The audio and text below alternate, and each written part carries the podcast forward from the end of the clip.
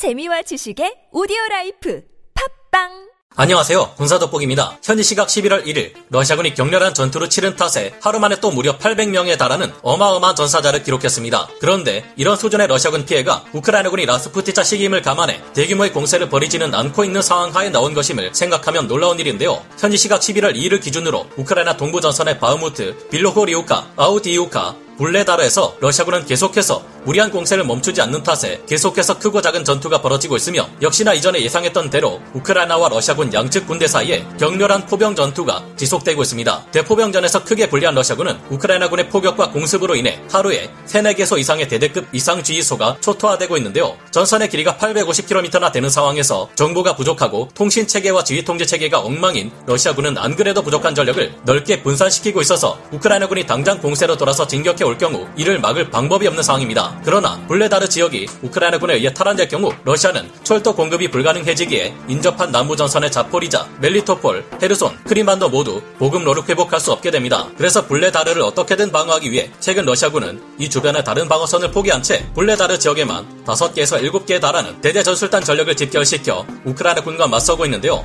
우크라이나 동부 전선에서는 여전히 공세에 집착하는 러시아군에 갈수록 큰 피해가 누적되면서 우크라이나군이 점점 더 유리해지고 있습니다. 그런데 남부 전선의 헤르손에서도 최근 우크라이나군 특수부대가 엄청난 활약을 펼치고 있습니다. 얼마 전 우크라이나 국경에서부터 무려 700km가 떨어진 베르트의 공군 기지에서 5대의 카모프 52 공격 헬기들을 파괴한 우크라이나군 특수부대들이 지금 지상 타격용으로 전환된 러시아군의 S-300 방공 시스템을 찾아내 파괴했고 그 장소가 헤르손 시내 한복판이었기에 러시아군들은 현재 대패닉에 빠져 도망치고 있다는데요. 양측 군대의 가장 주력 부대가 집중되어 있는 현재 우크라이나 전쟁의 가장 중요한 지역인 남부 헤르손 전선에서 무슨 일이 벌어지고 있는지 알아보겠습니다. 전문가는 아니지만 해당 분야의 정보를 조사 정리했습니다. 본의 아니게 틀린 부분이 있을 수 있다는 점 양해해 주시면 감사하겠습니다. 현지 시각 11월 3일 여러 OSINT 정보통들이 우크라이나군 관계자의 발표를 인용해 보도한 바에 따르면 바로 전날인 현지 시각 11월 2일 우크라이나 특수부대원들이 무려 4만 명이나 되는 러시아 경보병들이 배치되어 있는 헤르손 전선을 뚫고 들어가 후방 지역인 헤르손 시내 한복판에까지 침투했다고 하는데요. 이 특수부대원들은 역시나 얼마 전 우크라이나 국경에서부터 700km 떨어져 있고 나토 국가인 에스토니아로부터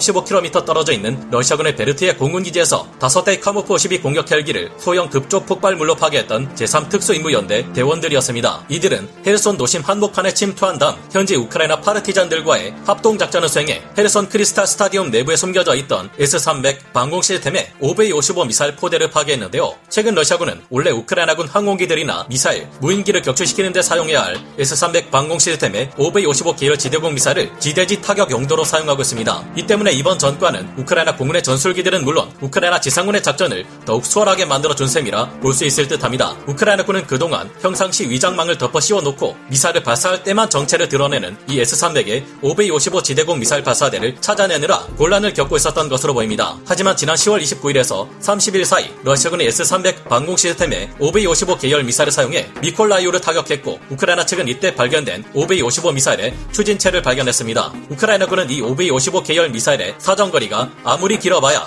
150km를 넘지 못한다는 사실을 통해 추진체가 떨어진 미콜라이오에서 150km 범위 안에 어딘가에 러시아군의 S-300 방공 시스템이 숨어있다는 것을 유추해냈는데요. 마침 우크라이나 제3특수임무 연대 대원들이 헤르손 시내 파르티잔들과 합동작전을 진행하던 중 크리스탈 스타디움 인근에서 이상한 움직임을 보이는 병력의 정황을 포착해 이를 은밀히 추적했습니다. 그 결과 스타디움 내부의 러시아군의 S-300 5V-55 미사일 발사대가 숨어있는 것을 알아챘고 우크라이나 특수부대원들은 이 S-300 5V-55 미사일 발사대 정확한 좌표로 후방에 대기하고 있던 아군 포병 부대에게 그대로 전달했습니다. 그 즉시 이 스타디움에는 우크라이나군 포병 부대들의 집중 포격이 쏟아졌고 S-300의 OV-55 미사일 발사대는 박살이 나버렸는데요. 당시 우크라이나 특수부대원들은 러시아군에게 발각되는 바람에 교전을 벌이기도 했지만 이들은 무사히 해당 장소를 빠져나온 것으로 보입니다. 오히려 우크라이나 군과의 교전이 발생하자 겁먹고 도망친 것은 물자와 화력 자산이 크게 부족해 사기가 크게 떨어져 있는 러시아군 일부 병력들이었다고 하는데요. 러시아군의 흔한 방공 시스템 하나가 파괴된 것이 뭐가 큰일이냐 할 수 있지만 이번 파괴 공작은 다름 아닌 남부 전선의 핵심 중추인 헤르손 전선 그 전선에서도 최후방의 보루인 헤르손 시내 정중앙에서 벌어진 일이기에 러시아군에게 적지 않은 충격을 주었습니다. 일부 러시아군 부대원들은 헤르손 시내에서 출현한 우크라이나군에 대한 소식을 듣고 우크라이나군 공세 부대가 벌써 이곳까지 진격해 왔다는 것으로 착각한 나머지 급히 탈출을 감행하고 있다는데요. 일부 OSINT 정보통들은 헤르손에서 많은 러시아군이 탈출하고 있으며 사실상 드네프르강 이북 자체를 포기한 것 같다는 분석을 내놓고 있지만 저희의 판단으로는 아닌 듯합니다. 제7공수사단을 중심으로 헤르손을 방어하는 러시아군의 주력 부대라 볼 수 있는 공수군 부대들이 드네프르강 이북의 방어선을 여전히 지키고 있고 데이비드 브리드 남쪽에 남아있는 러시아군 대대 전술단 병력들 또한 남아서 전투를 수행 중인 상태입니다. 우크라이나군이 계속해서 이들의 탈출을 막기 위해 헤르손 가까운 곳에 있는 안토노스키 대교에 포격을 쏟아붓고 있다는 점도 러시아군은 헤르손에서 빠져나간 것처럼 기만전을 펼치고 있을 뿐 실제로는 시가지 곳곳에 숨어들어 우크라이나군 공세부대를 기습할 준비를 하고 있다고 의심해 봐야 할 것 같다는 생각이 들게 합니다.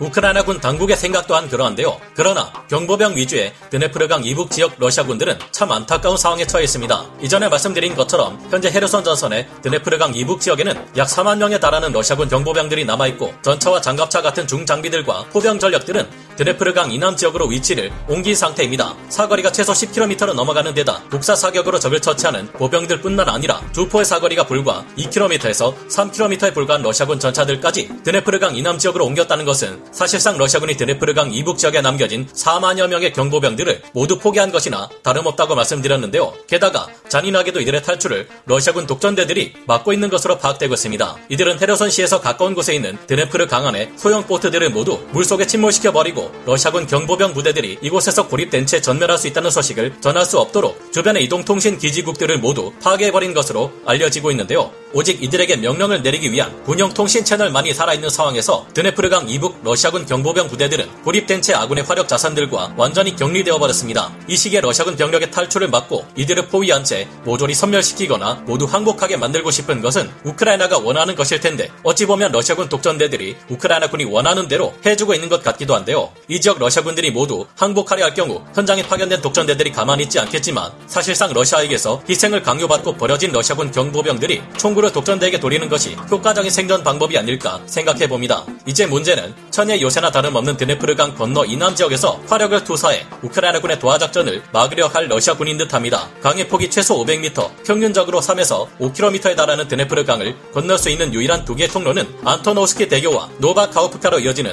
카우프카 댐 교량뿐이기 때문인데요. 물길이 가장 좁아지는 하구 지역에 가는 물줄기들도 최소 100m는 되는 폭을 가지고 있습니다. 드네프르강 이남 지역에 배치된 러시아군 포병들과 공격 헬기, 공군의 전술기들이 이 두 개의 좁은 지역에 포격과 항공 폭격을 집중시킬 경우 우크라이나군은 강을 건너기 힘들 것입니다. 하지만 우크라이나군은 날이 갈수록 강화되는 아군의 방공 자산들과 함께 우크라이나 공군의 전술기들을 통해 우크라이나군을 공격하려는 러시아의 공격 헬기들과 전투기 및 공격기, 전폭기들을 제압할 수 있다는 점에서 러시아의 항공 폭격이 큰 효과를 발휘할지는 미지수일 것으로 보이는데요. 이보다는 오히려 이란에서 수백에서 수천 기에 달하는 공격 드론이 지원될 경우 오히려 이것이 변수가 될 수 있지 않을까 생각이 듭니다. 그렇다면 두 개의 다리를 집중 포격하려는 러시아군 포병 자산들은 어떨까요? 이들도 압도적인 사거리와 화력 정밀 타격을 가진 우크라이나군의 포병에게 다수가 제압될 수 있을 것으로 보입니다. 헤르손을 우크라이나군이 탈환할 경우 드네프르강 이북 지역에 우크라이나군 또한 대규모 포병 전력을 배치할 수 있을 것으로 보이는데 우크라이나군의 크라프 자주포는 사거리에서 러시아군 야포들을 압도해 러시아군이 공격할 수 없는 먼 거리에서 선제 포격을 가하고 신속한 shoot and scoot 전술로 치고 빠지며 러시아군 포병을 말 그대로 유린할 수 있을 것으로 보입니다. 지난 동부전선 전투에서도 크라프 자주포는 이 같은 능력을 마음껏 뽐낸 바 있는데요. 무엇보다 지금의 우크라이나군은 20여 대에 달하는 차륜형 M142 HIMARS 다연장 로켓을 보유하고 있으며 궤도형 다연장 로켓인 M270 MLRS까지 39문이나 보유하고 있습니다. 이들은 사거리가